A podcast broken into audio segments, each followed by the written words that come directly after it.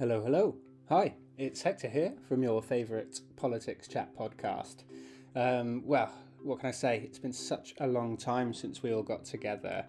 Um, Guy has been very, very, very busy with his uh, with his end of year exams, and then uh, now it seems like he's touring the world. Uh, and Deepak has been making up for lost time. It seems uh, over the course of the pandemic, a lot of us have not seen enough of our families.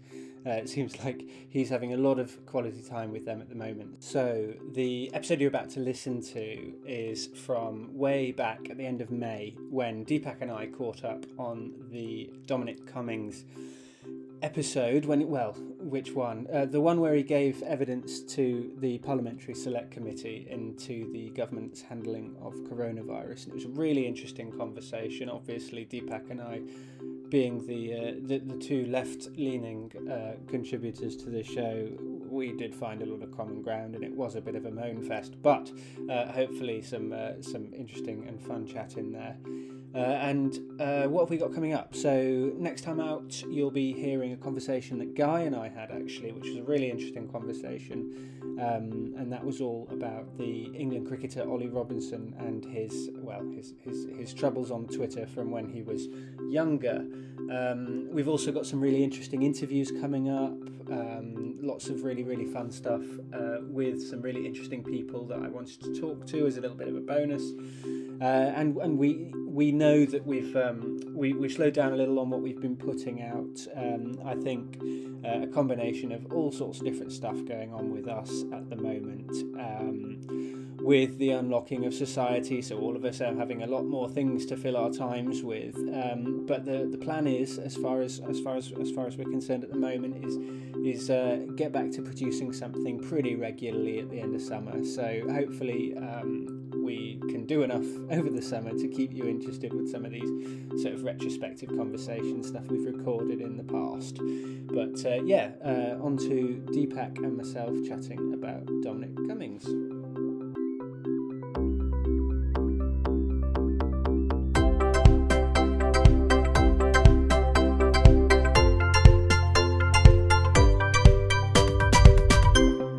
So, Deepak, it has been a long time since we last saw each other and spoke to each other and did one of these recordings.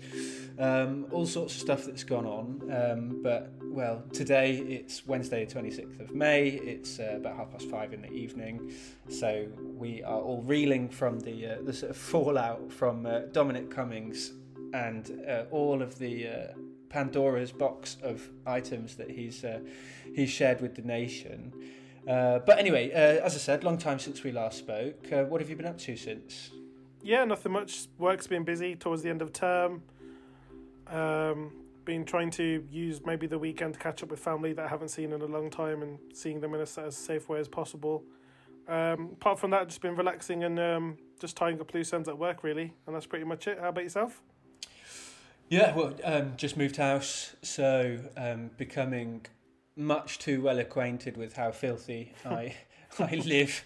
Um, didn't realise that the back of my sofa uh, resembled a um, sort of bacterial laboratory.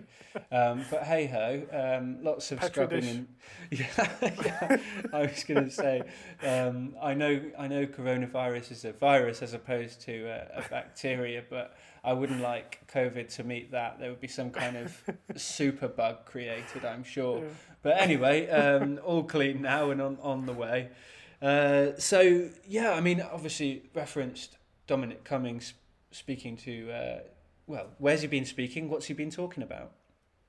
Yeah, so he's he's been at the he's had a I tell you what it's D Day, isn't it? He's really gone for it today, um, and I think the thing was people were expecting some bombshells, but even by Dominic Cummings standards, he's really gone for it today. Yeah. Um, so yeah, he's been facing some questions about his time working at number ten, um, at the committee. I know Jeremy Hunt's there, um, as part of the committee as well. And there's people So have been he's, joining he's chair video. of the Health Select Committee, I think. Yeah, So, so, so- obviously MPs grilling Dominic Cummings, which I'm sure Dominic Cummings is used to after the uh, after all the Brexit committee uh, hearings and things. So, yeah, um, and yeah. I mean, you mentioned it about bombshells. Um, I don't know. I mean, before today, I was expect. I was pleased with this line I used on my girlfriend earlier, but Hmm. um, I, I, I, expect a couple of little sparks here and there. Mm. Um, and, you know, it felt like we sort of skipped fireworks and went straight to bombs. I mean, Mm. some of the stuff he was saying about some of his former colleagues is absolutely crazy. I mean, um, serious allegations against Matt Hancock, Health Secretary, saying he could have been fired 15 to 20 times for a, a Mm. multitude of sins. Um, very critical of, of, of Boris Johnson, the Prime Minister, in terms of his fitness for the uh, for the role of running the country. I mean, where do we start? Um, what what caught your eye? Um, I think two really cool. I mean, num- you mentioned Matt Hancock. Um, for him to say that there were like fifteen to twenty occasions that he could have been fired um, for things that he'd done. He mentioned the care homes Mm. and um, how Matt Hancock suggested there was a protective ring around care homes, but the reality was a lot of um, of the residents went back with COVID. Um, I, I mean, I personally remember. I remember at the time, and full well, I've got the screenshots on my phone. I, I've got images of the guidance with the relevant bits highlighted, and that can be supported by documents. the The government guidance did say you do not need a um, COVID negative test to return to your home. Um, so a lot of um, residents were being returned to the care homes without being tested, and in fact, when the care homes were refusing to take them in, um, the police were getting involved as well uh, because it was the government guidance. So I remember that myself. It there was a there was a there was something on Channel Four about it too. So that is supported by evidence if it does go in that direction, which I think it will. He also made a point about Hancock's promise of hundred thousand tests a day, um, which he said was, you know, a we should have been aiming for more, and it was never, you know, going to be done by the time he said it would. Um, and then the sort of the the malarkey and the palaver around that actually because there was a lot of cover ups with the data and everything. So that obviously um, wound up Dominic Cummings. And the second thing was the stuff about Boris Johnson just being totally off, you know, just not on the ball at all Mhm. at the start of this. I mean, obviously there's there's been speculation about this already. Like there's already been plenty of speculation about, of course, the things that we do know that he skipped five Cobra meetings.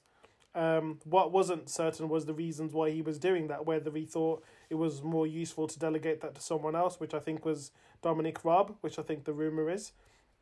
Um, and the I mean, what's come out over the last week? I think we've heard something. He was writing a book about Shakespeare, wasn't he? So we could get an, a little. Um, I don't know if you heard about that. So you could get a nice advance um, of around um, eighty thousand quid if he promised to publish that book within a certain time.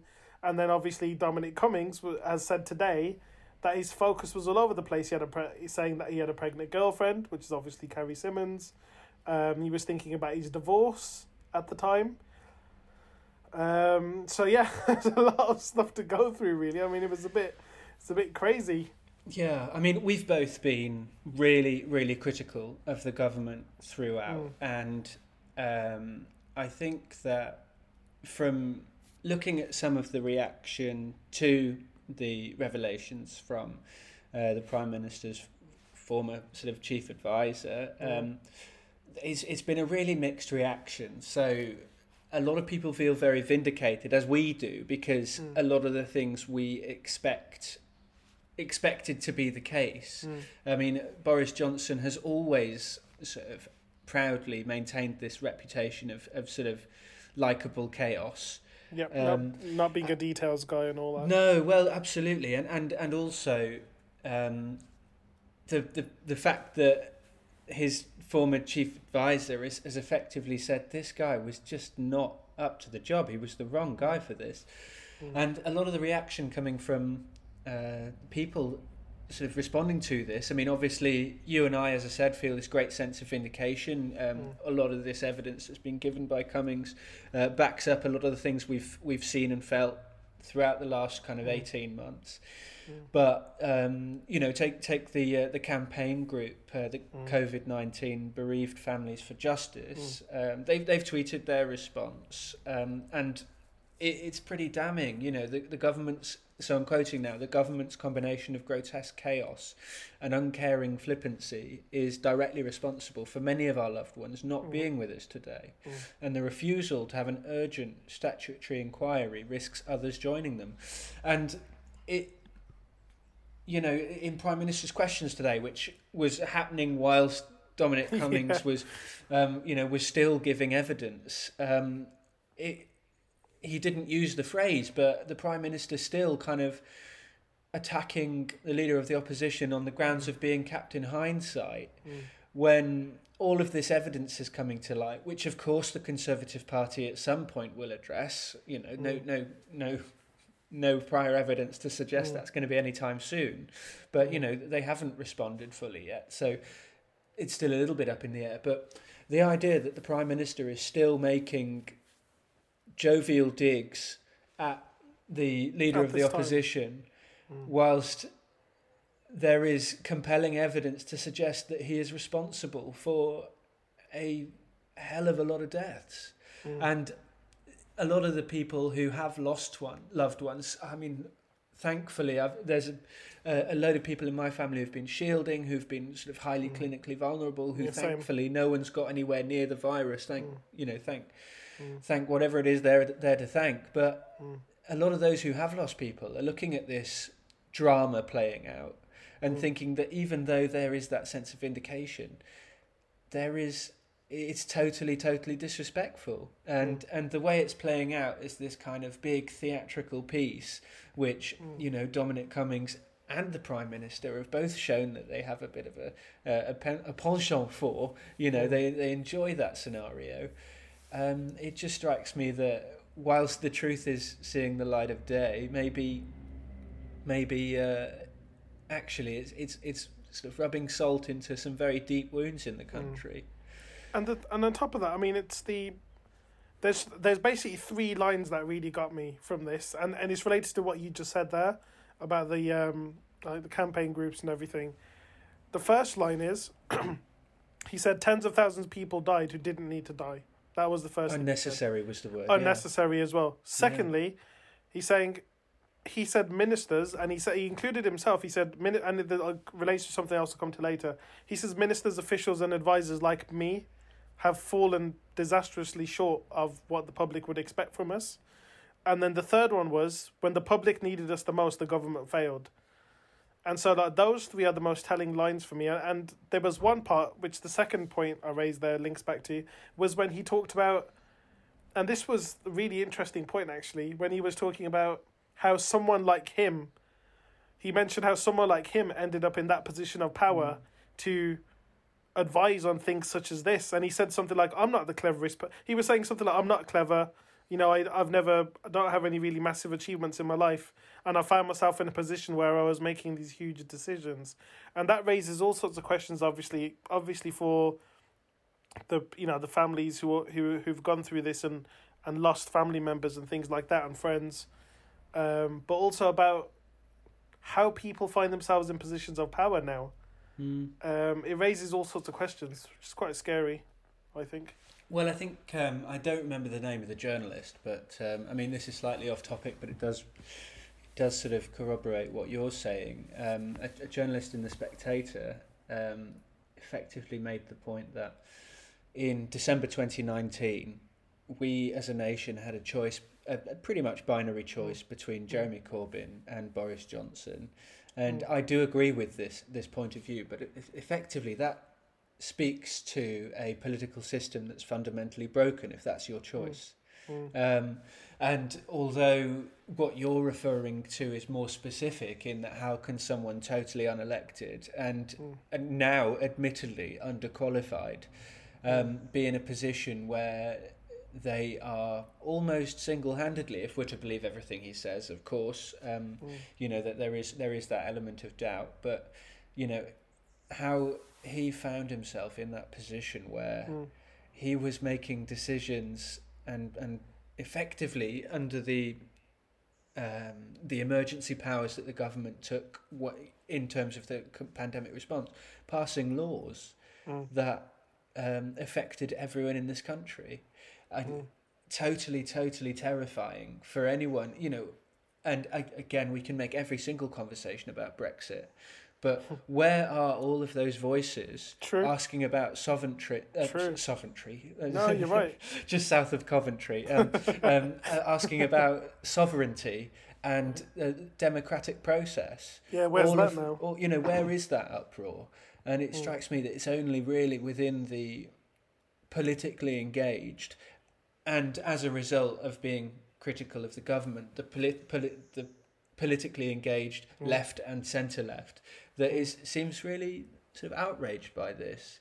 Um, it, it, it's it's a very very tricky question, and and I I, I don't know where um, where this is going to go, and and how uh, on that then the um, COVID nineteen bereaved families group, Mm. um, they I feel Who who he hasn't met yet? I don't think has he? He hasn't. no no um, I mean. For example, I mean, uh, Liz Truss was on the Nick Ferrari show on LBC a couple of mornings ago. Mm. It might have been yesterday. God, that morning. was a disaster, wasn't it? Well, I mean, a straight answer to a straight question is is a too much to ask of a senior minister now. But um, I mean, she agreed on an individual basis to meet with an individual constituent of hers Mm. around a, a, a COVID nineteen bereavement, but. When kind of probed to say, "Will you meet with a group?" No, Mm. or, or no answer, no commitment. You know, Yeah. it's it was that line of she is a constituent of mine. I will meet her. Um, and if if that's um, you know if if they I mean they they're demanding or well no asking for but demanding a proper thorough inquiry into the government's handling of the pandemic now Mm.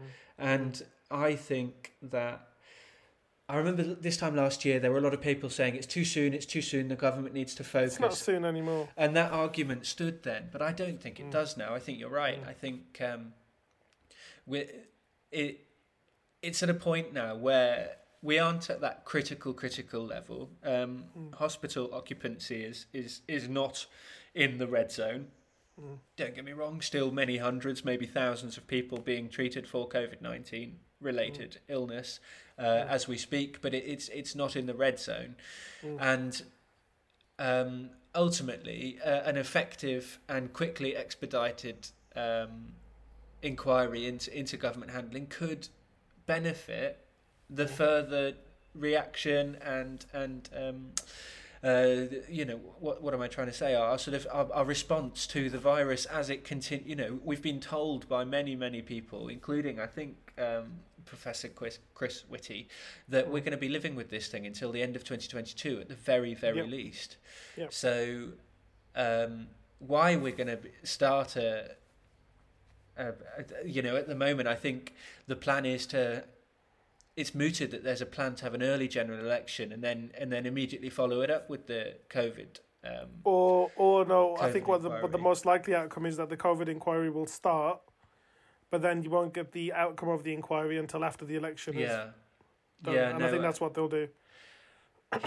Well, I mean, it, it and it also happens that yesterday, uh, in terms of inquiries, we had the um, the outcome of the Islamophobia in the Tory party inquiry. Um, it strikes me again as as a very effective management of the news. Um, Just pile on more chaos. Um, because there was there was some things in there that the prime minister really ought to have addressed, um, Yep. and and there's almost no scrutiny of that information from the press, which we've come Mm. to expect nowadays. Mm. Um, it'd be very different, I'm sure. Well, it has been very different. It has been for different other before. parties, um, and you know, and other parties committing the same wrong. It's not. It's not about. Uh, it's not about that. It's just about equal. Um, equal uh, sort of openness and um, accountability, Mm. and you'd make the case pretty effectively that as the party in government, it's more important to uphold the um, Mm. higher higher standards of, of equality and, and of treatment. So, um, no, a, a really, really sort of concerning situation. I mean, it seems to me that after after we talk about this stuff, it, it's um, more and um, more and more. So, um, Mr. Cummings uh, has said that tens of thousands of people died um, who didn't need to die. Mm. I mean, in terms of an independent inquiry into COVID 19, this isn't the same. The response to the outcome of, a, of, of, of an inquiry, it can't be, oh, well, we just need to update policy. I mean, do you think there will be a criminal um, aspect? Do you think there can be? I well, I've been I've just been looking into it actually. Um, when I finished my work, I thought I'd have a quick read up on it. I just haven't got enough information at the moment to actually to see whether or not a case can be made for corporate manslaughter. Um, there are a few people online that have suggested the accusations that he's made. If he's able to support that with the right sort of evidence, um, then there is a case there for that. But I just don't know enough about it to to say myself whether or not that could be something that could happen. It if if you were asking me to guess, I think it based on pure guesswork and um based on pure guesswork and what I've read so far, there is every chance that that could actually happen. Uh, because I do think Dominic Cummings is the sort of person.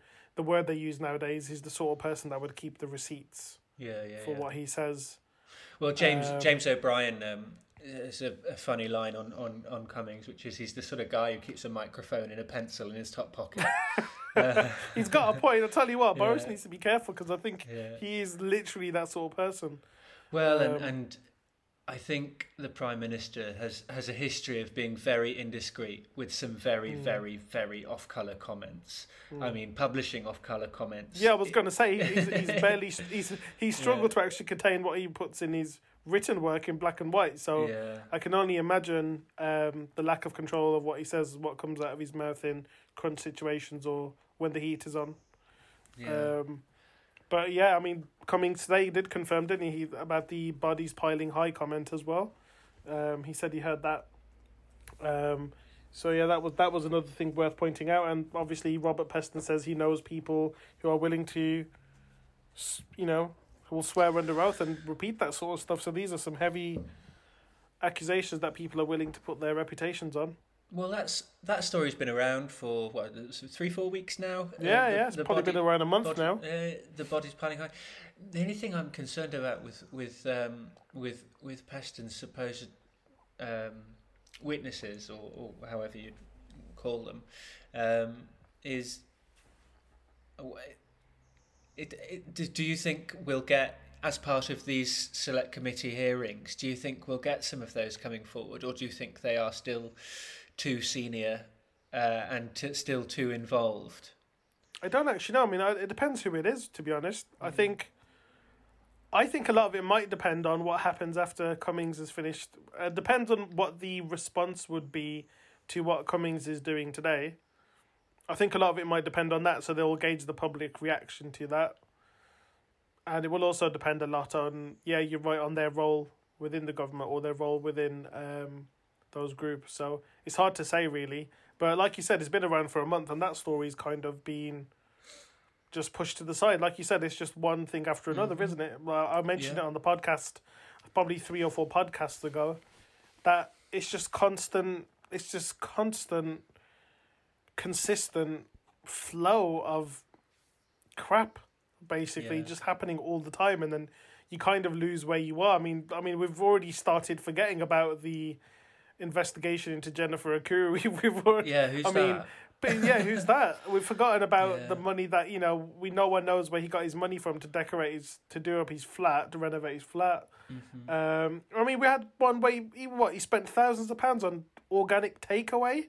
I mean, that's a pretty big deal. He was getting a some guy to pay for his meals or whatever and dropping it off. Um, thousands of pounds spent on that, but yeah, Ridiculous. it's just one thing after another, really. But I mean, in terms of the, I mean, you mentioned a really good, interesting comment there about someone in the Spectator talking about choosing between Boris Johnson and Jeremy Corbyn, and that's like a sad indictment on where we are as a nation Yeah, in terms of choosing our political leaders. But Cummings said the exact same thing today. I don't know if you saw that. yeah. I But think he, he, said the exact same it. thing. Mm. Yeah, yeah, he was, he quoted it, didn't he? And he said the exact same thing.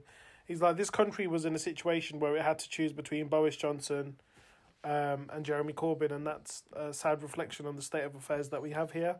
Um, and then he repeated, he was saying there's thousands of people that could do a better job than Boris Johnson, uh, better suited to running the country. Um, but yeah, I mean, some, I mean, some of the stuff he was saying, he was saying Boris was claiming this was nothing worse than the swine flu. I mean, the biggest one was that he wanted Professor Whitty to inject him with COVID. Now I don't know if you saw that.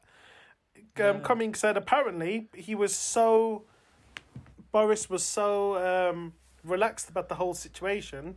He was going to ask Professor uh, Chris Whitty, was the CMO, Chief Medical Officer, to inject him with COVID 19 live on TV with the virus so everybody could realise it's nothing to be frightened of. Well, and that and that plays totally into um, Cummings' other allegation that um, the Prime Minister was, and I, I'm quoting again, one thousand percent over focused on the media as opposed Oh, to yeah. the day to day running of the country. Um, you know, I, I'm amazed that Boris Johnson didn't appear in the uh, "I'm a Celebrity" castle uh, in Wales during this, because I mean. For if, if Cummings is to be believed, which I'll come on to in a moment, but if Cummings is to be believed, then, I mean, surely the Prime Minister's got to go. I mean, Well, the Prime Minister and others, because at the end of the day, I've seen a lot of people, apo- a lot of, um, don't know if apologists is too strong a word, apologists for Boris online saying, oh, but, you know, Cummings was involved in this too, which I guess is, it's a fair point. He was involved, but at the end of the day, Boris Johnson's the Prime Minister. The buck stops with him, and the buck should always stop with him with what's happened over the last couple of years. And at the end of the day, he's got a duty um, to keep the country safe uh, in the interest of the health and national security and everything. So, um, yeah, I mean, heads will have to roll, and obviously he'll be first on that list. I mean, he's obviously gone after. I mean, this gonna. I mean, I'm gonna mention this a little bit later anyway, but we can move on to it now. Is is the people that he's. The people. It's interesting. I mean, this is another angle to look at it too, but it's the people he's gone after today. So he's gone after Boris. He's gone after Matt Hancock. Um, who else has he gone after? Um, he's gone after Uh, those two. those are the big ones. I think um, Rishi Sunak largely avoided. Yeah, that's what I was going to come to. So Rishi Sunak, he's been okay with. Yeah. No mention of Gove, his good friend Gove. No mention of him at all.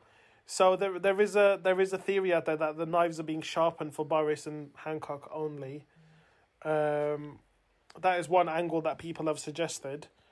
Um, but yeah, going back to your um, the point that we that you started with just there about his his whole obsession with media and everything and how he comes across and Dominic Cummings saying that doesn't surprise me at all. I mean, it's almost weekly or well, once or twice a week we get Boris going to another part of the country dressed as a bloody what, a lab technician one day. Yeah. Um I don't know, a builder, a, a sort of um, assembly line worker. We've had him cleaning shop floors. Um, he is obsessed with these sorts of gimmicks. Um, well, he's he's a media man, isn't he? I mean, yeah, he's a media man, and that's his background, journalist and, he's obsessed with gestures. Yeah. Um, and and it takes me back. I don't know if you read. There was a fantastic article. I can't remember what paper it was in, by Max Hastings. Yes. Um, and it's one of the best articles I've read in ages. I, I found an um, an excerpt of it, and it was sent to me, and it was just great. Um, but it might have been in the Telegraph actually. I might need to check that. I think um, Max Hastings was his former Form, editor, yeah, yeah, yeah. uh, Boris and- Johnson used to work for him. and it was the te- it was the Telegraph. It was the Yeah. Telegraph. Yeah. and it was fantastic. Just a really good summary of like what Boris Johnson is all about, and it was he he had he actually I think it was probably years ago now, uh, might have been just maybe a year or so before he actually became the prime minister, or it might have been just before that when he was in the reckoning for it actually. Uh, Max Hastings came out with a fantastic like um, like a, a like a text about Boris Johnson and what he actually stands for, and it just matched exactly to what um, Dominic Cummings was saying today. He called him a gold medal egomaniac. Um, his public persona, which is quite chaotic, he he says it's not an act. So he he, he says he's Boris Johnson, according to Max Hastings, who used to be his boss. Don't forget. Um, so was Max Hastings the one who actually fired him for lying then, or was that a different? Because I know he got fired from a paper for lying, didn't he? Oh, I, th- I, Um, th- I think he got fired from. Uh, I can't remember if it was Iain Duncan Smith or Michael Howard's Hmm. shadow cabinet Yeah. for lying about an affair. Yeah, but he, he's Um, also been fired. That, that's the other one. But he's he, he got sacked for lying about the affair. But he's also been sacked for making up a quote in the paper. Oh yes, Um, of course. Yeah, yeah, and I don't know if that's Max Hastings who did that, but yeah, Max Hastings. Some of his quote was so interesting. He said he's he's manically disorganized about everything except for his own image management, and he's more ruthless and nastier than the public think because of that image management as well. Um, and this is his former boss. He said I wouldn't trust him if he said.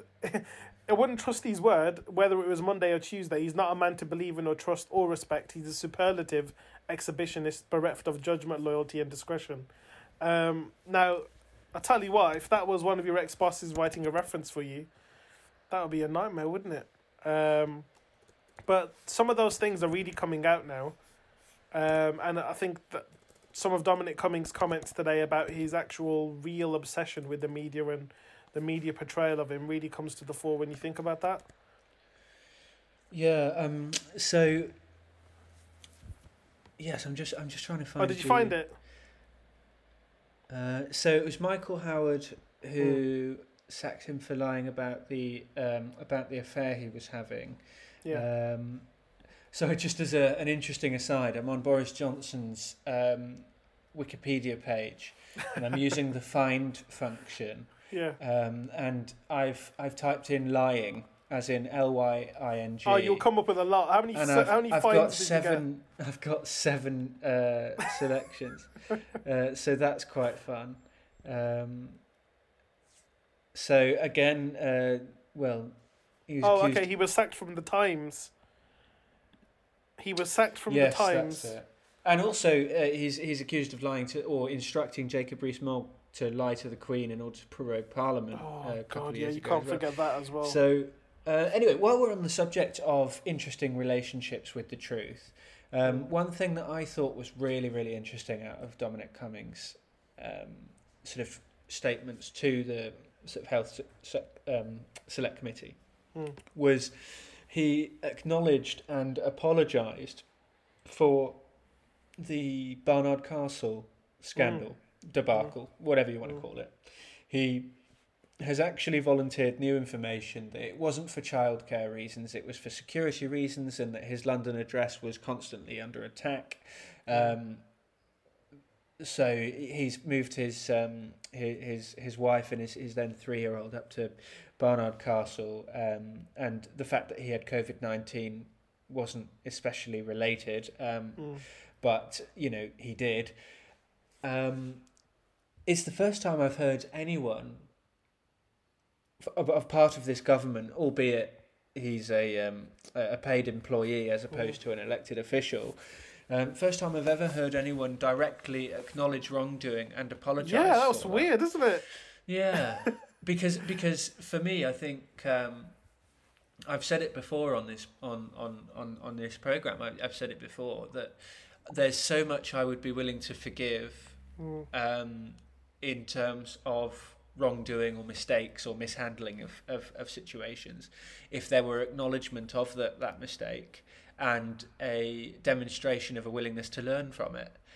Mm. Um, but a lot of people are also saying that history is going to tell this story, uh, the Mm. story of the UK government's handling of COVID 19. Mm. And there's a lot of people suggesting that Dominic Cummings might be trying to whitewash his way out of that, um, Mm. that history.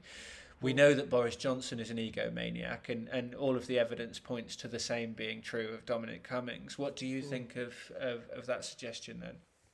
I'd say it's fair. I mean, you know, as much as we've praised Dominic Cummings for, you know, for being open and honest about what's happened with COVID over the last um, year or so, there is a part of him, as you said, that he is a ma- he is a massive egomaniac, just as much as Boris Johnson is. But he just he displays it in a slightly different way. Yeah. Um, Boris Johnson, when he's put under pressure because of that ego, he does get flustered. I don't think Dominic Cummings is the sort of person to get flustered in any situation. I think he's actually more calculated in terms of how he handles himself in public. yeah. Um, I mean, we've seen Boris, you know, flust, red and flustered in in the House of Commons. We've seen him hide in a fridge. We've seen him, you know, we've seen him take a phone off a journalist when a journalist has questioned him.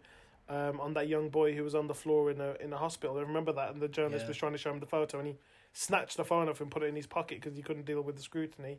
Um, Dominic Cummings is a bit more managed in the way he controls his. Um, on the small occasions, he does show up.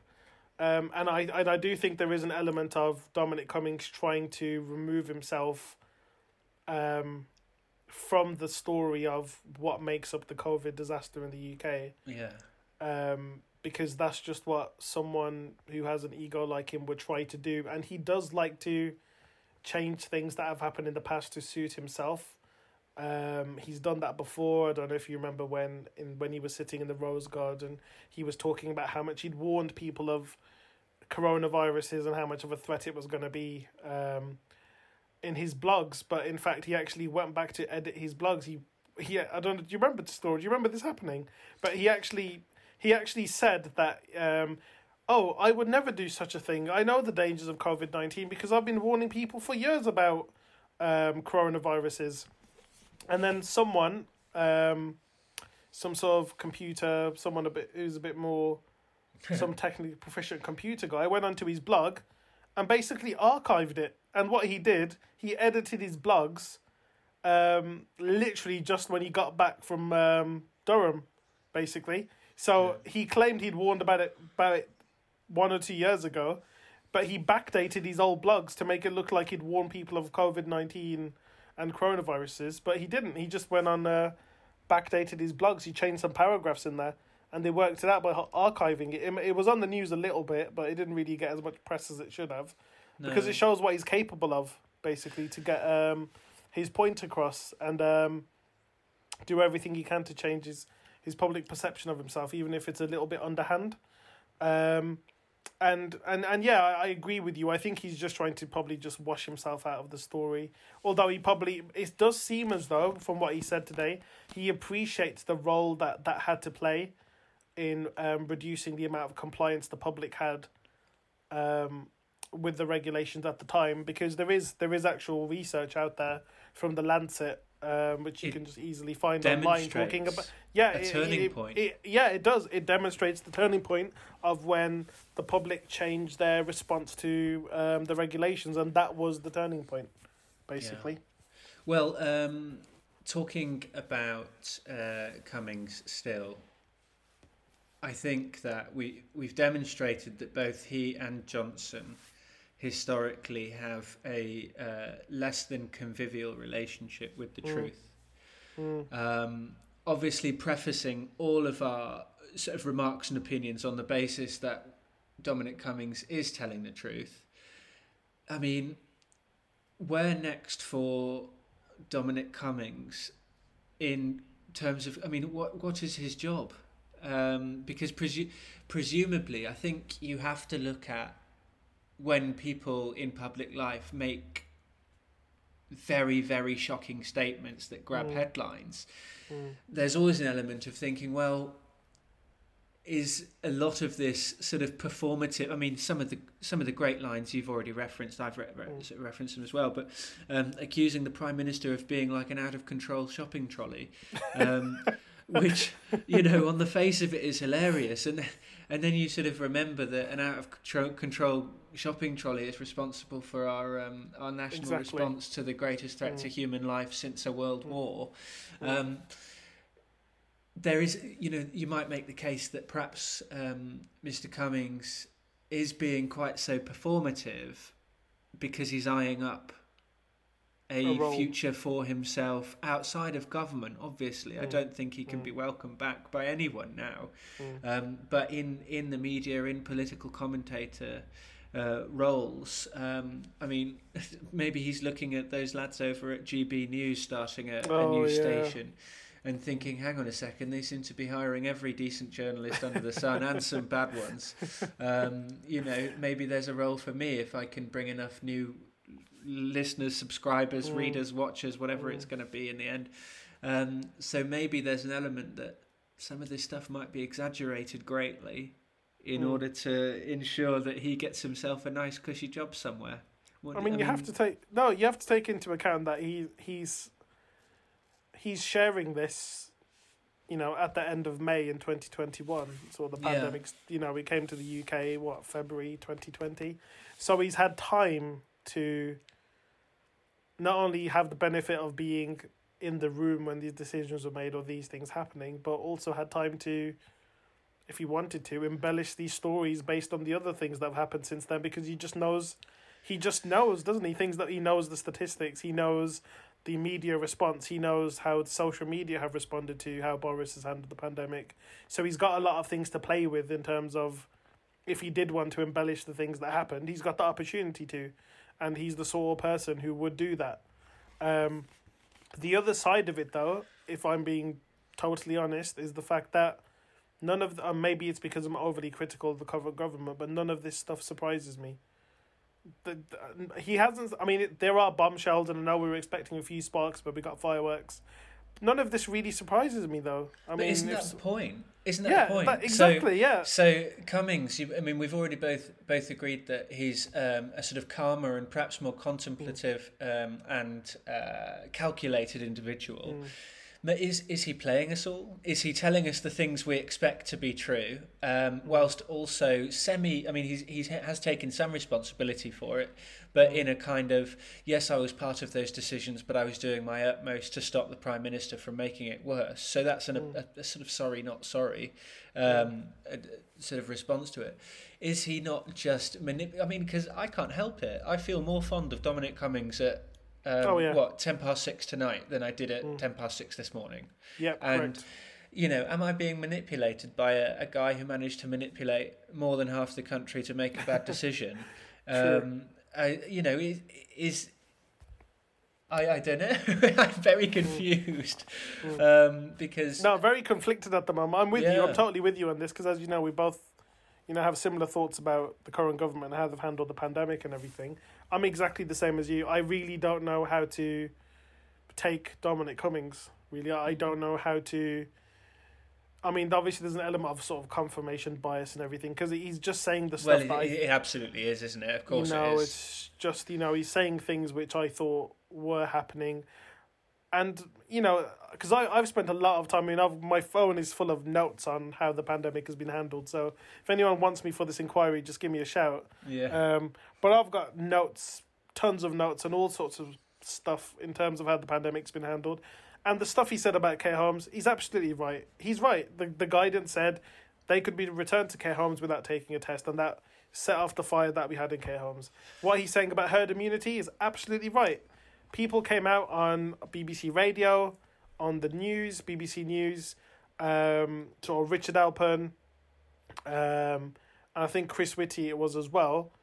Both said quite openly that herd immunity was something they were striving to get. yeah, of course. um, we haven't They even they just said it yet. quite openly. Boris Johnson's talking about taking it on the chin, uh, being happy to shake everyone's hand. It was definitely the start of their the start of their strategy, as far as I'm concerned, was always herd immunity. So for him to come out and say that doesn't surprise me. But then at the same time, the fact that he knows people like me exist, um, he's just going to go and confirm it, isn't he? Yeah, Um, so it depends which way you look at it. It's a it's a, it's a funny one.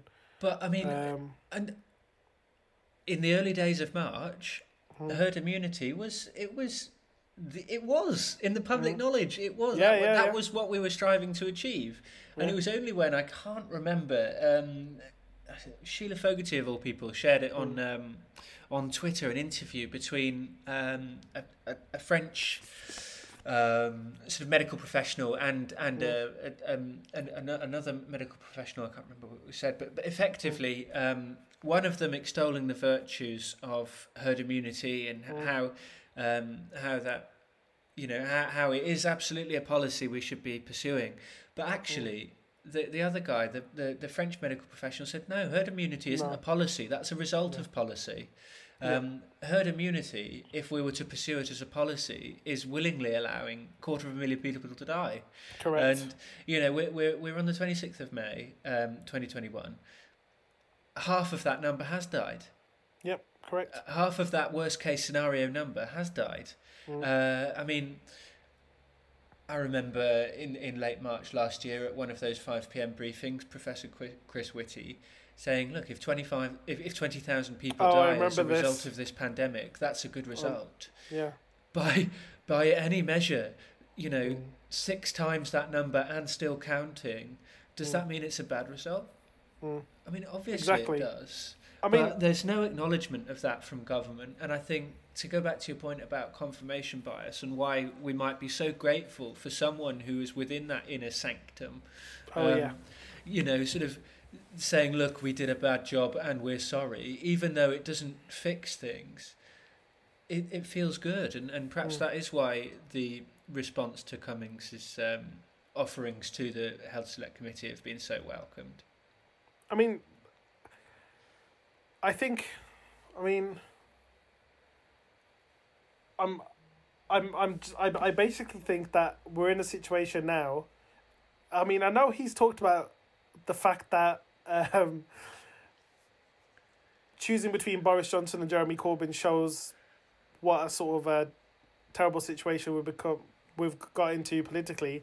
I think the fact that we're relying on Dominic Cummings today Oh. to be the person who does all this and breaks all this news for us and uh, lets us know all this information. I think that shows us how far we've fallen.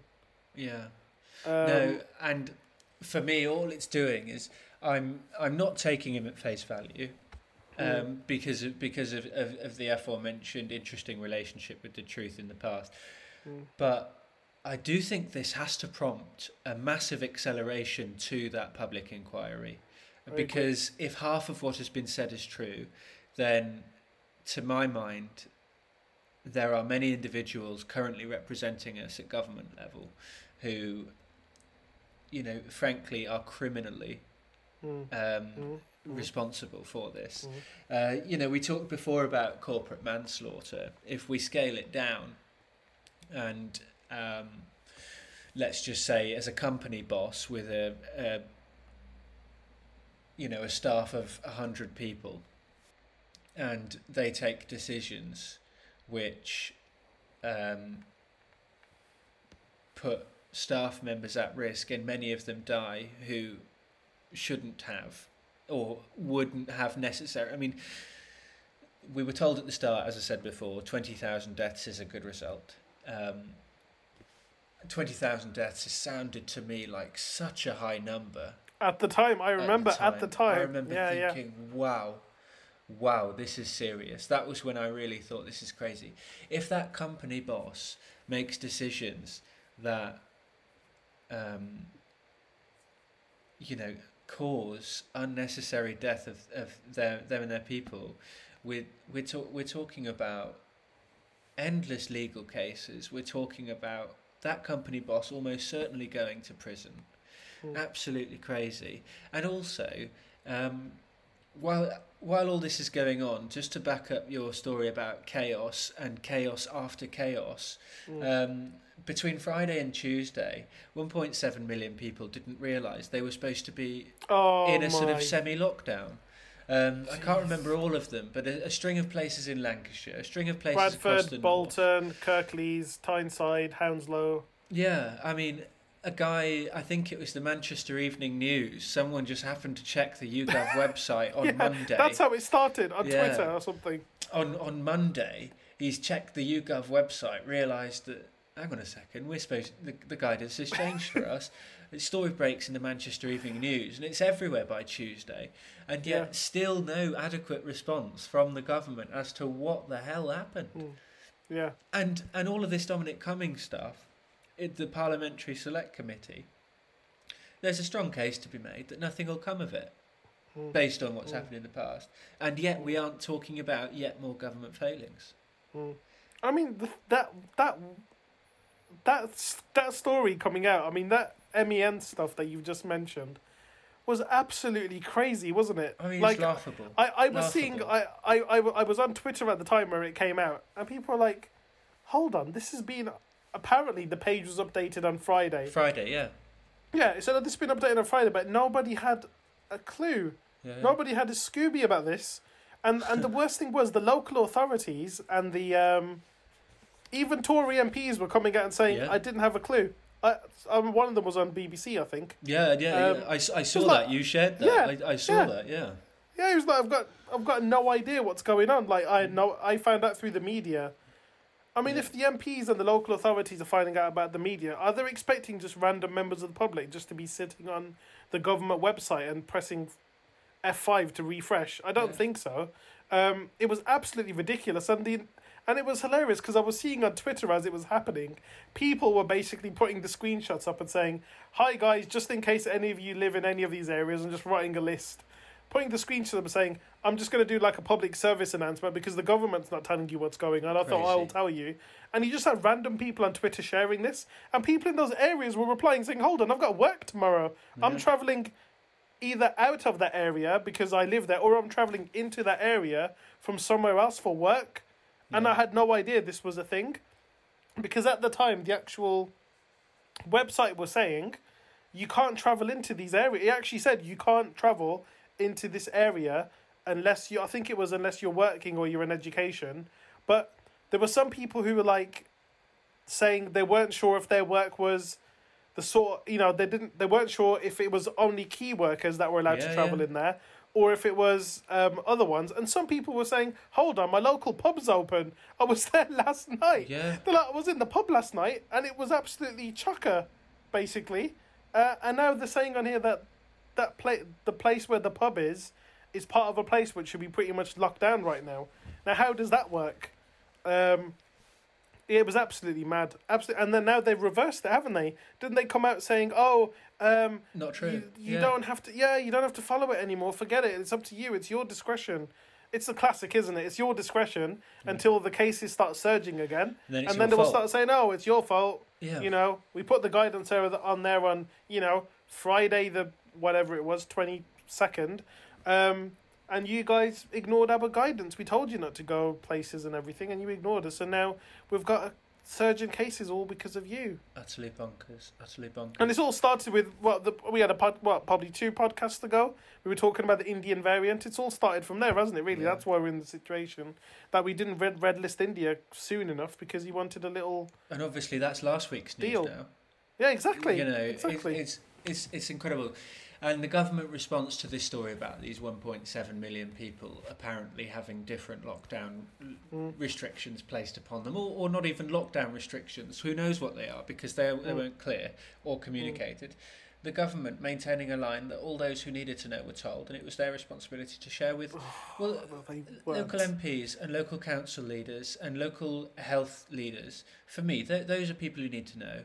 The Yeah, amount yeah. of those people who've come They out of the didn't know. woodwork and said, "I I've not been told about this. I haven't had a, I haven't even had a bloody TikTok about it." You know, um, there's me demonstrating my understand. I don't know. Can you send a TikTok? I don't know, but Possibly.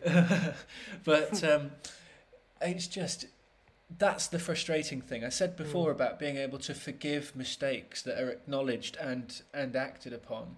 It's the the barefaced lying that we Mm. continue as a society to put up with. Mm. Um, the media continues not to call it out, or at Mm. least for the most part. Mm. Um, the BBC, obviously, under incredible pressure at the moment from those Massive. right wing mouthpieces for the actions of a highly, highly contentious and unscrupulous reporter over 20 years ago.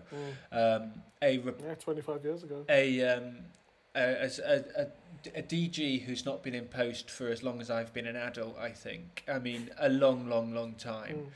Mm. Um, and yet, that is where our attention has been supposed to be this week, Mm. all week. Um, you know, we're, we're supposed to be bashing the BBC and turning it into a subscription only service.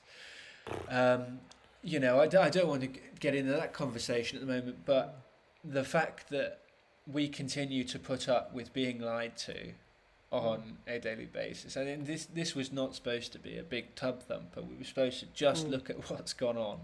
Mm. But as more and more of these chaotic chaotic situations that the Mm. government keeps putting itself into, keeps lying its way out of, Mm. and um, you know doesn't involve. You know, you mentioned before no. No proper meetings with the um, Mm. the forgotten three million, or Mm. you know the, the, Mm. the, those those people who haven't received any government support for Yeah. 15 months. Well, well, Yeah. those of us who have been lucky enough to be supported, even Mm. in the smallest ways, are okay. Then you've got the COVID 19 bereaved families um, who haven't been appropriately addressed in any way, shape, or form.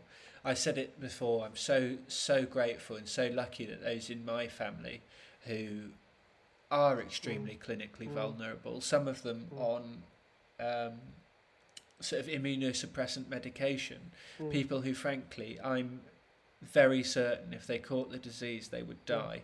The hmm. government is not taking this seriously enough. They weren't. They have continued to sort of plough this this furrow of sort of chaos and um, you know I, I mean I, I I'll refer back to the words of the um, of the the COVID nineteen um, bereaved families. I mean, absolutely, just harrowing. Um, Mm. You know, the, the the quote: "The government's combination of grotesque chaos and uncaring flippancy is directly responsible for many of our loved ones not being with us today, and the refusal Mm. to have an urgent statutory inquiry risks others joining them." Um, Mm. I mean, they you can't put it straighter than that, and it, it's No. uh, we we are. Um, I don't know. I mean, that piece we referenced before in the Spectator around the 2019 general election. Mm. If we have a choice of Johnson or Johnson, I would argue that that's a much weaker choice than Johnson or Corbyn at the moment. No, so so and and you know you, you, you can't label me as a you know you only have to speak to my uh, very hard left sister to know how frustrating she finds my views on Jeremy Corbyn. Mm. I am not a fan, but Mm. Um, you know you can only say on the basis of this evidence that our political system has regressed, um, Mm. and Massively. uh, you know whether it you know we joked last time about the um, effectively um, impotent new civil servant advising on uh, ministerial code who's who's had Mm. the, the, the, the key powers and the key recommendation sort of powers removed so that the final say remains with um, remains with the, the prime minister. And you know you mentioned before about knives out. You've got Priti Patel who's apparently off to one side just waging a single-handed war on refugees and migrants um, Mm. and and you know posing in these ridiculous massive flak Oh, jackets. God, I mean the state of that yeah. it's pathetic. Just absolutely awful and you know there's a you know there's a huge base of people who are absolutely thrilled at that image of her just stood there looking Posters, stern. I'm sure. I'm sure they've got the posters up yeah yeah already. So I mean, yeah, but, but Boris was on TV. I don't know where he was the other day. I don't know if he was at the RAF or something, but he had his own little jacket as well with Prime Minister written on there, didn't he? As well. yeah Just like it's all, it's all it's all populist um, it's try sort of drivel gesturing, isn't it? Yeah, Yeah. basically, it's It's- all gesturing and mush rubbish. yeah I mean It doesn't really mean anything. There's no meaning to it really. It's just it's just there to get votes, isn't it? They know there's a core no of people that love that sort of stuff and be frothing at the mouth, and they're just appealing to them as much as possible. Yeah, I mean, but still, that image has been arguably more widely circulated than the story Oh, yeah. of these confused 1.7 million people over the last few days. Yeah, Um, it will have achieved more positive and negative fanfare, but while, whilst all the time diverting attention from the, um, you know, borderline murderous lack of um, competence and honesty from uh, from our government, or as James O'Brien puts it, clarity and leadership. Well, you know, whatever, Yeah. um, just nothing. So, uh, well, I mean, I'm I'm happy to move on from the from the. Uh, that that state because otherwise the uh, the bit of me that's exhausted and grumpy from uh, being mid house move um, is not going to it's be. got to come out. Yeah, I I'm going to start complaining about my other half's inactivity, um, but that's okay. She doesn't listen. I can say what I like. Um, so, what about this story then? Th- We'll we'll we'll chat about the Belarusian, um, Mm. well, piracy or I mean, what is it? Um, so well, it you- is piracy, isn't it? I mean, about it. effectively, or privateering is, is what we called it. It- Yeah. That's the acceptable British Navy version of piracy, is privateering. um, Yeah. But um, so, um, dissident Belarusian journalist flying on a Ryanair flight um, from somewhere to somewhere else, crucially, not to Minsk or Belarus, just over. While the while the plane is flying over um, Belarusian airspace, it's uh, sort of met by um, Belarusian fighter pilots and then brought down into land. Um, the EU has issued a relatively soft condemnation. The United Nations, I don't think, has managed to do anything. No. Um, we, as the UK, have banned incoming and outgoing flights to Belarusia, and I think airlines are being advised to avoid Mm. Belarusian airspace. Now, I did some looking at Belarusia as, as a country. Um, uh, the only things I knew about Belarusia before, or Belarus, Mm. because I've been looking at them historically, they were Belarusia for Mm, ages mm. and then so the I, I knew two things about Belarus before this. I knew that they had a football team that occasionally loses to Wales. Um, as a as a Welsh fan, that that's all right. Um, and I knew that they were. It was the setting for the film Defiance with Daniel Craig, who um, uh, had the Bielski um, Bielski um, sort of Jewish um, partisan group in World War Two as a Mm. resistance to the Germans. That was it. That was the extent of my knowledge. But now I see that effectively, having uh, done a little bit of digging, it was part of the Soviet Union, the USSR, so the the um, the combination of Ukraine, Russia, and and Belarus, which formed the old Soviet Union. Um, their economy is effectively tied almost entirely to that of Russia. Mm. Um, a very difficult one for the West to get involved with because effectively um, it is one of Russia's biggest trading partners, one of Mm. Russia's biggest customers and suppliers.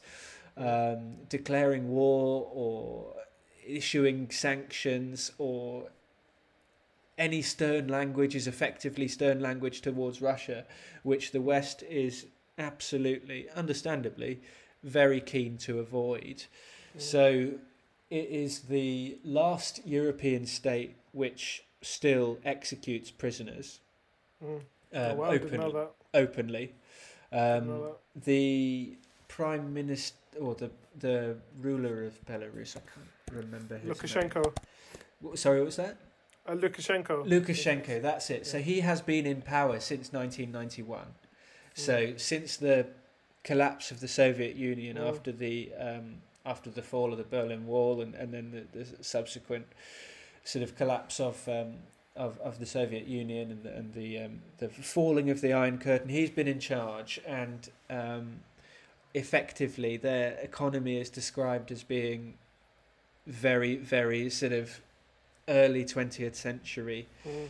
um, well, what's the word? Sort of effectively Soviet communist. Um, Mm, The, mm. the state owns 21% of. So the state owns, I think, something like half of all businesses outright. Oh, And wow. if you operate a private business, the state automatically takes a 21.1% stake in it. Oh, wow. Yeah. Wow. So this is Yeah. this is the um, kind of society that is.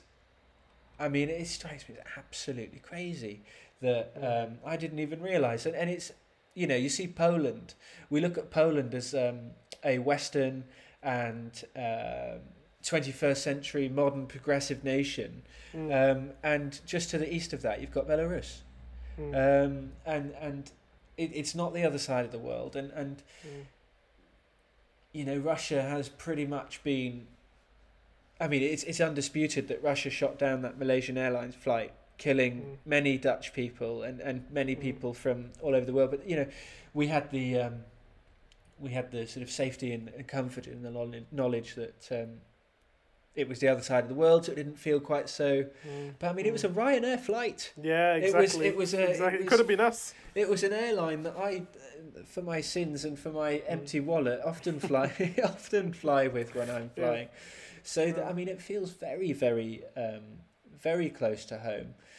I mean, we talked before a few weeks ago about what Dominic Raab can do uh, as Foreign Secretary Mm. um, in terms of intervening with with Russia acting in a in a sort of mischievous way, for want of a better Mm. expression. Now, this is Belarus. Um, it is the, as I said, the um, effectively one of the last countries on the planet that is an authoritarian dictatorship. I mean, it, Mm. um, you, you know, even, even on there. I could think of a couple heading that way. Yeah, well, more than a couple, sadly. But uh, I mean, Hungary is a very interesting situation at the moment. Um, but I mean, what can we do? I mean, it, it strikes me as um, we, we aren't really in a position to do anything. I mean, first of all, the the thing that actually happened was just ridiculous, wasn't it? I mean, we're talking about it now. it's like, oh, it's happened and it's crazy, but I don't know. You just you don't see that sort of stuff happening now. It's crazy.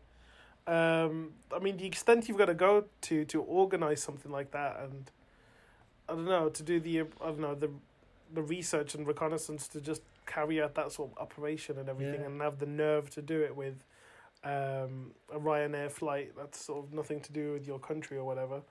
Um, that in itself, in isolation, is just a crazy situation. In terms of how we respond to it, we have to be careful because I think the you know, the reality is it is very much in the clutches of Russia, and the more we try to place sanctions on it, the more it goes further into the grasp of Russia Mm. um, just as an, a natural response to placing any particular sort of sanctions on it.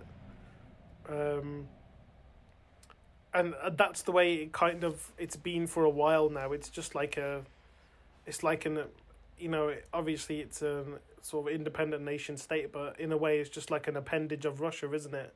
Um, in a lot of ways, and and the way you mentioned like Lukashenko's reign and everything, it kind of mirrors well, not as long as Putin, well, longer than Putin, but you see what I mean in terms of ways of holding on to that power. Um, Well, is very on- similar. on the Wikipedia page, um, you know where you type in someone's name and Mm. you, you get their page and you've got the picture on the top right, and then there's a few sort of short facts about them. It Mm. says, you know, his current role is um, is is is president or prime minister, but then Mm. in brackets disputed.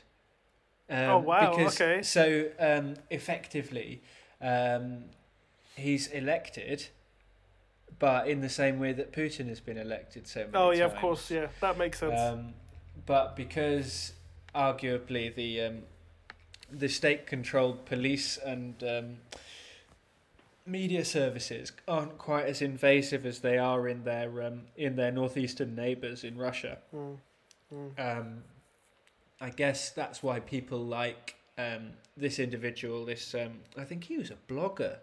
Um, so He was, you know, he was a blogger. it's so scary the idea that stuff you, I mean we are being critical now Mm. of Mm. uh, the the the Belarusian um, regime Mm. being critical of their actions are we now in a position where we have to avoid flights that fly over Belarus for for fear No, it's a good point, actually, isn't it? You're right. I mean, it's a fair point to make because if you, I think though the interesting thing with him, he was, um, um, but wasn't he quite a significant? I mean, of course, we're significant, Hector. I'm not saying we're not. But wasn't he? Didn't he? didn't he have like quite a following? I think he had, um, from what I know, like he had quite a significant.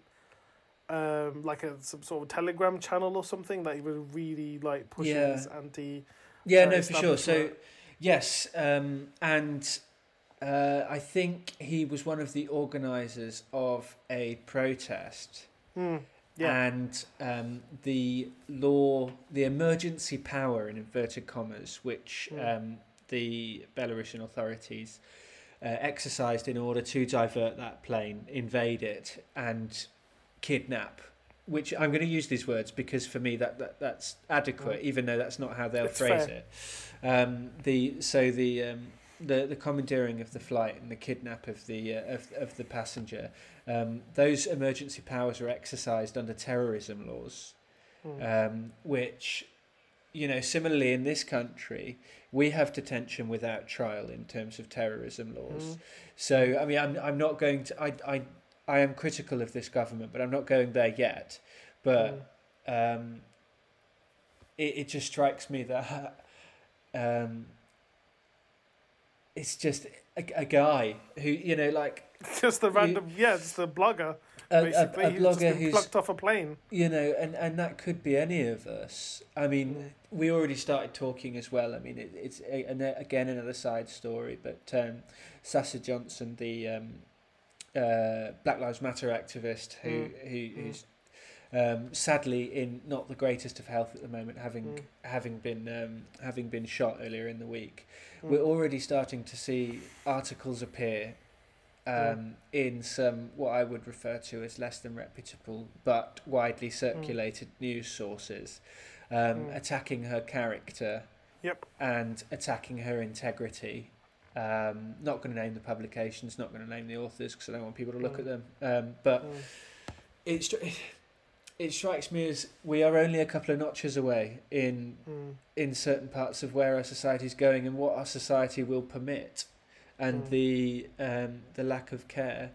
Uh, we're having conflicting stories about that Sasha Johnson story and Mm. about what the motivation was for that attack or whether there wasn't and it was a, a, a, a mistaken. Mm. Um, you know, a, sadly she was caught in the crossfire of the intended target, but it strikes me that if governments like it, it's almost like Belarus is a very very very strong and stark and almost isolated example of Mm. a government using powers to to to effectively do what it wants and to Yep. maintain that power. We've seen in this country a government effectively combining um, excellent media usage, which obviously, as Cummings said today, Boris Johnson is 1000% too focused on. Mm. Um, you've got a situation where a young, powerful, and inspirational woman is currently in a coma, having been brutally attacked Mm. whilst attending a social event, and Mm. yet our society Exactly. accepts Mm. um, character assassinations when she hasn't yet woken up. By all Mm. accounts, she's had some surgeries on the injuries, and you know things aren't looking. Um, you know, th- th- those surgeries have gone well. Mm. Um, so you know, obviously, really hope that she's um, makes a full recovery. But you know, how how far away are we from a government perpetrating acts of violence? You know, we talked before about the you you mentioned when we spoke before about the uh, death of the private investigator, looking at Mm. um, Mm. Daniel Morgan. Daniel Morgan. So what's that story then? Well, I mean, I was gonna. It just comes back to what the government is like. The combination of the media and government. What is it allowing now to be acceptable? Like, Yeah. how low is the threshold now? I think that's that's the issue, isn't it? First of all, we've we've talked about. You know, we'll come onto it sometime anyway. You know, the the the photographic ID required to vote, which is going to obviously alienate a lot of people Yeah. reducing the rights of asylum seekers. We've already had stuff, the culture war, in terms of people backing down from the National Trust, what's going on with the museums and galleries. Paul Dacre probably becoming the chair of Ofcom, attacking the judiciary. Um, Lack the protest funding. bill, yeah, the lack Yeah. of funding, the fake levelling up agenda, where sort of pork barrel politics, where um, constituencies that are Tory are getting the funding, whereas whereas Labour constituencies aren't. Whereas even though the Labour constituencies are more deserving, if you actually use the actual deprivation index, there's a lot of things happening now which are quite scary, all at the same time. Um, which make you kind of worry what direction we're going in as a nation. Which you know, hopefully it, hopefully it doesn't link to what we've been saying about um, either Belarus or Hungary. Mm. Um, and then that that does bring me on to the Home Secretary and what she's doing with this report into the the death of um, Daniel Morgan. Why haven't we had it yet? Yeah, why haven't we had it? She's Yeah. claiming that uh, there is a threat to national security, or she's mentioned, I think, the Human Rights Act, I think, as well. But the people who, the independent panel who put this together, have basically said, no, that's not the case. There are no threats to either of those things. Um, well, the suggestion is she's doing it to protect her good friend, and obviously she's very close to Rupert Murdoch. Um, she attended his most recent wedding as a guest. Not as a Um, not as a bride. Not as a bride, no.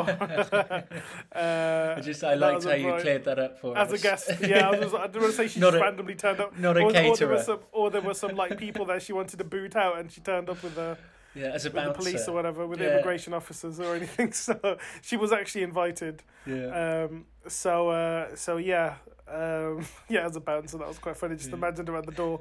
Um, uh, but yeah, so Sorry, I it's mean, an Australian she- no, points no. based system. oh yeah, that's a good one. That's relevant. Oh. Um, but yeah, so she she's obviously good friends with Rupert Murdoch, and what the suggestion is at the moment, this this is based on. So there have been podcasts about this, and there's been documentaries as well.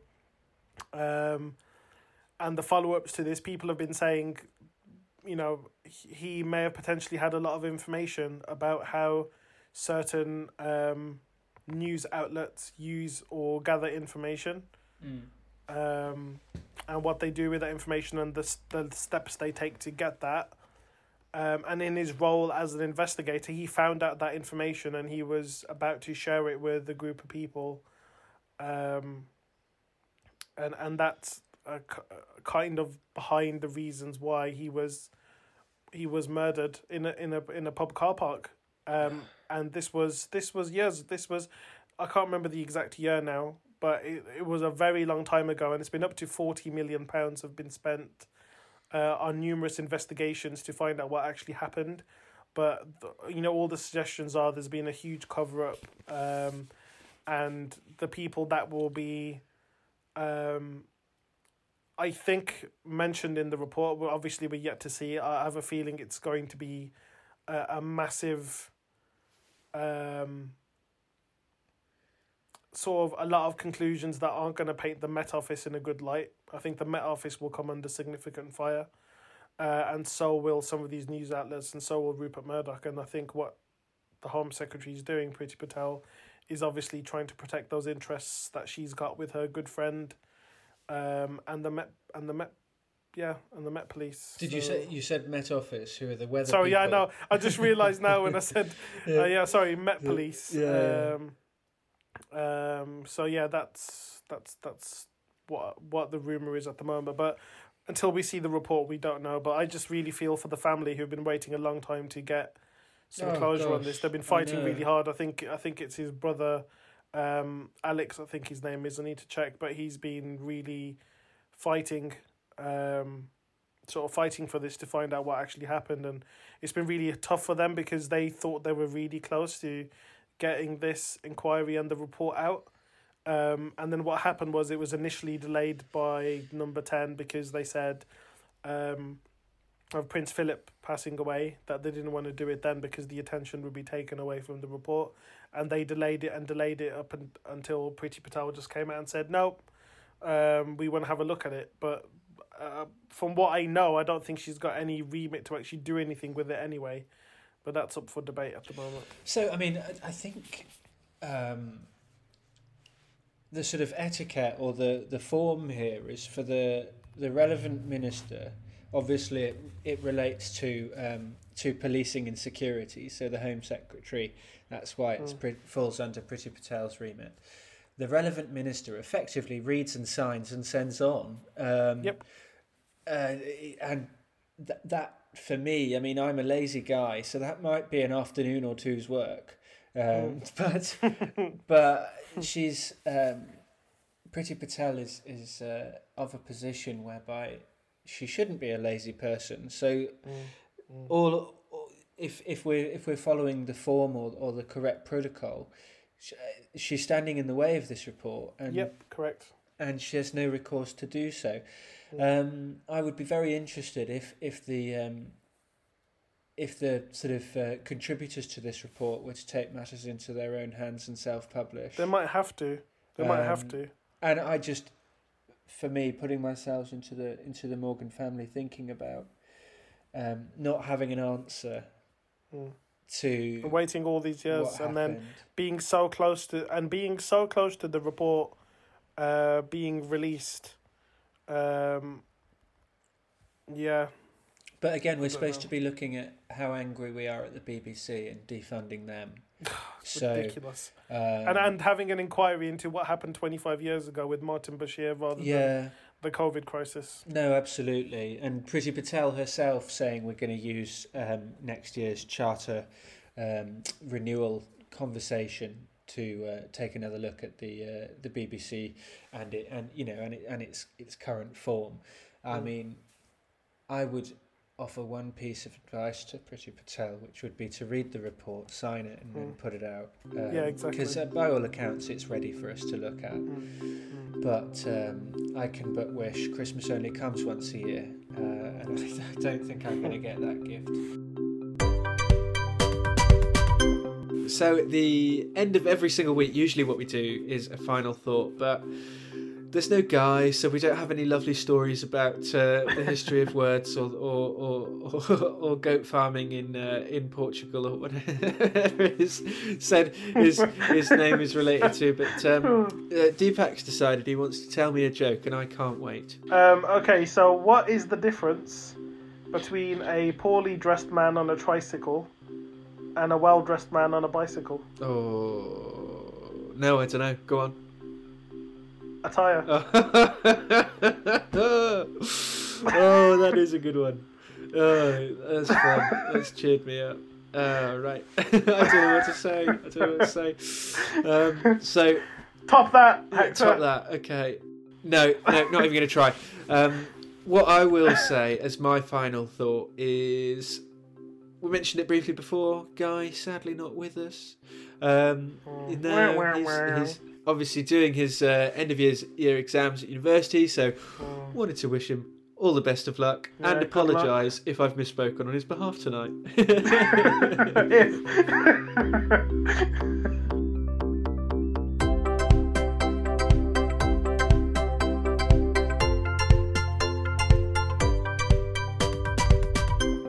again for listening to us. If you'd like to get in touch, then please do. Uh, you can find me on Twitter at, at Hector Kidwell, and you can fire in any questions you'd like us to answer or leave us any feedback.